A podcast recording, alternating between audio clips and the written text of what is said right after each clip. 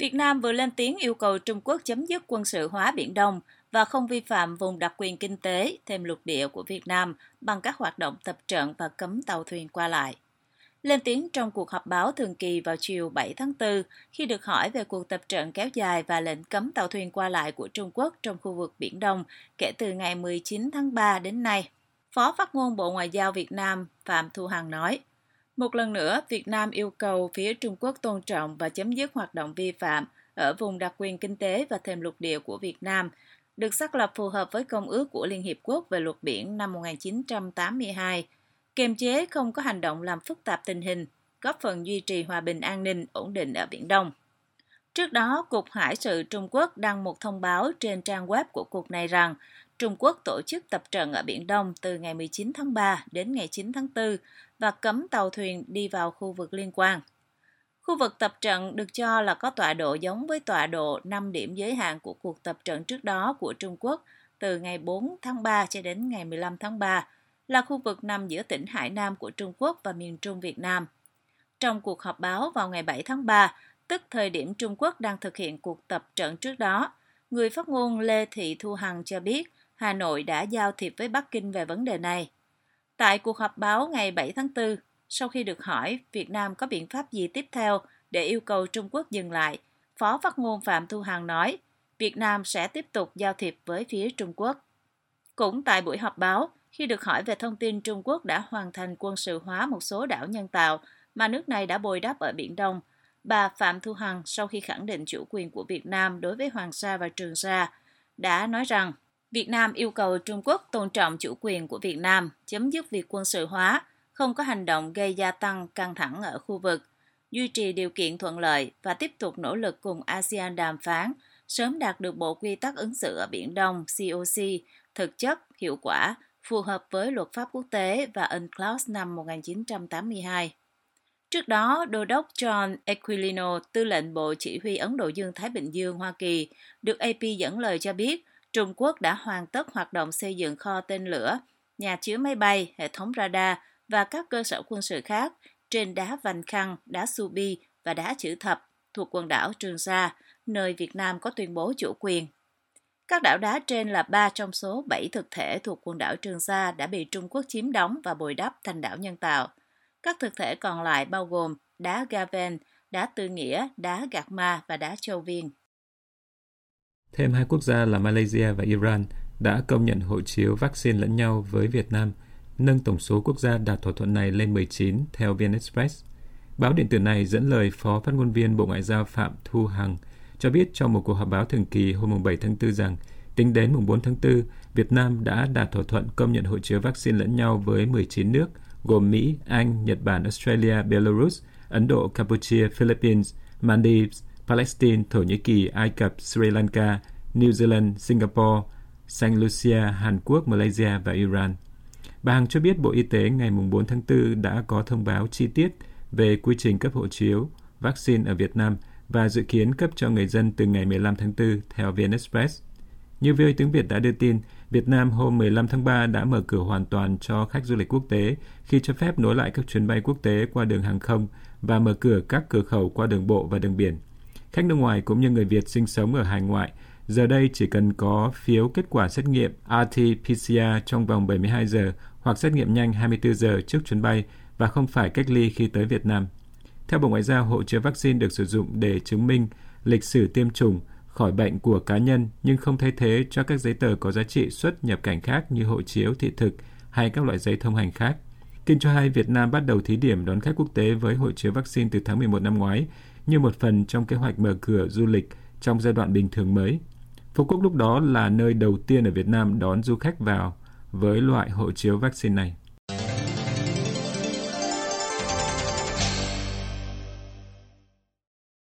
Ngân hàng Phát triển châu Á ADB nhận định rằng Việt Nam trong tư thế sẵn sàng để phục hồi mạnh mẽ về kinh tế, theo báo cáo triển vọng phát triển châu Á 2022 của ngân hàng này được công bố hôm 6 tháng 4.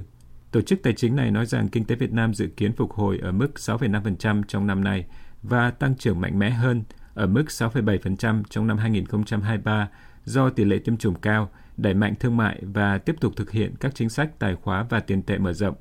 Đợt bùng phát đại dịch COVID-19 mới đã cản trở sự phục hồi kinh tế của Việt Nam, thắt chặt thị trường lao động và gây gián đoạn chuỗi cung ứng sản xuất trong năm 2021. Giám đốc quốc gia ADB tại Việt Nam ông Andrew Jeffries nói trong một tuyên bố, tỷ lệ tiêm chủng cao đã cho phép chính phủ dỡ bỏ các biện pháp kiềm chế đại dịch nghiêm ngặt. Sự thay đổi kịp thời trong chiến lược ngăn chặn đại dịch đã giúp khôi phục các hoạt động kinh tế và giảm bớt những nút thắt trong môi trường kinh doanh. Ngân hàng Phát triển châu Á nói thêm rằng thị trường lao động đang phục hồi cùng với các giải pháp kích thích tài chính và tiền tệ của chương trình phục hồi và phát triển kinh tế của chính phủ Việt Nam sẽ thúc đẩy tăng trưởng công nghiệp đạt mức dự kiến 9,5% vào năm 2022 và sản lượng nông nghiệp dự kiến sẽ tăng 3,5% trong năm nay do nhu cầu trong nước phục hồi và giá cả hàng hóa toàn cầu tăng lên. ADB cũng cho rằng việc mở cửa trở lại hoạt động du lịch vào giữa tháng 3 và nới lỏng các biện pháp kiểm soát đại dịch được kỳ vọng sẽ thúc đẩy dịch vụ. Theo đó dự báo tăng trưởng ngành dịch vụ là 5,5% trong năm nay. Tuy nhiên, báo cáo triển vọng phát triển châu Á 2022 cũng nêu lên những rủi ro trong ngắn hạn có thể cản trở sự phục hồi của kinh tế Việt Nam. ADB cho rằng tình trạng nhiễm COVID-19 cao kể từ giữa tháng 3 nếu không được giảm bớt có thể cản trở sự quay trở lại trạng thái bình thường của nền kinh tế trong năm nay.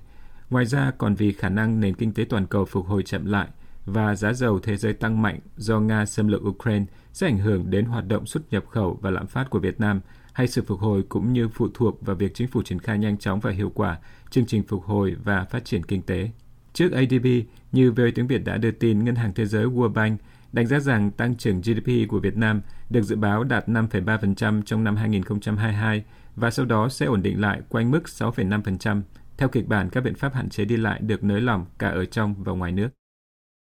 Hãng xe hơi VinFast hôm 7 tháng 4 cho biết họ đã nộp đơn đăng ký phát hành cổ phiếu lần đầu ra công chúng với cơ quan quản lý chứng khoán Hoa Kỳ, nhưng chưa xác định quy mô và mức giá cho đợt IPO này.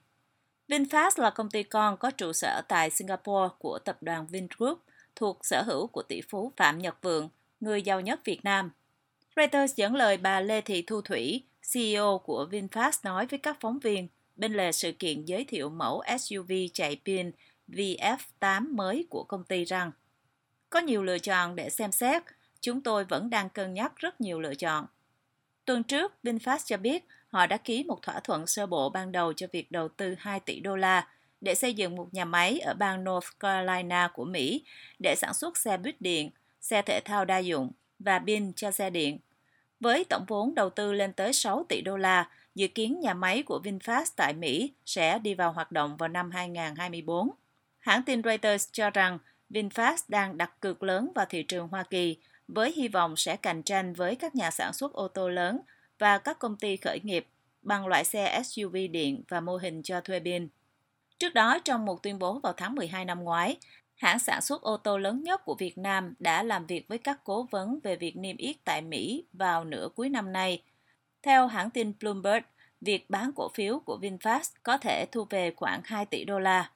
Với giá 2 tỷ đô la này, IPO của VinFast sẽ là đợt IPO lớn nhất từ trước đến nay của một công ty Việt Nam sau thương vụ bán cổ phần lần đầu trị giá 1,4 tỷ đô la của công ty cổ phần Vinhomes vào năm 2018, theo dữ liệu do Bloomberg tổng hợp. Nếu thành công, nhà sản xuất ô tô này cũng sẽ trở thành một trong số ít công ty Việt Nam niêm yết tại Mỹ. VinFast đặt mục tiêu bắt đầu phân phối ô tô tại Mỹ, Canada, Pháp, Đức và Hà Lan vào cuối năm 2022. Giá các mẫu xe SUV điện VF8 và VF9 sẽ từ 41.000 cho đến 61.000 đô la.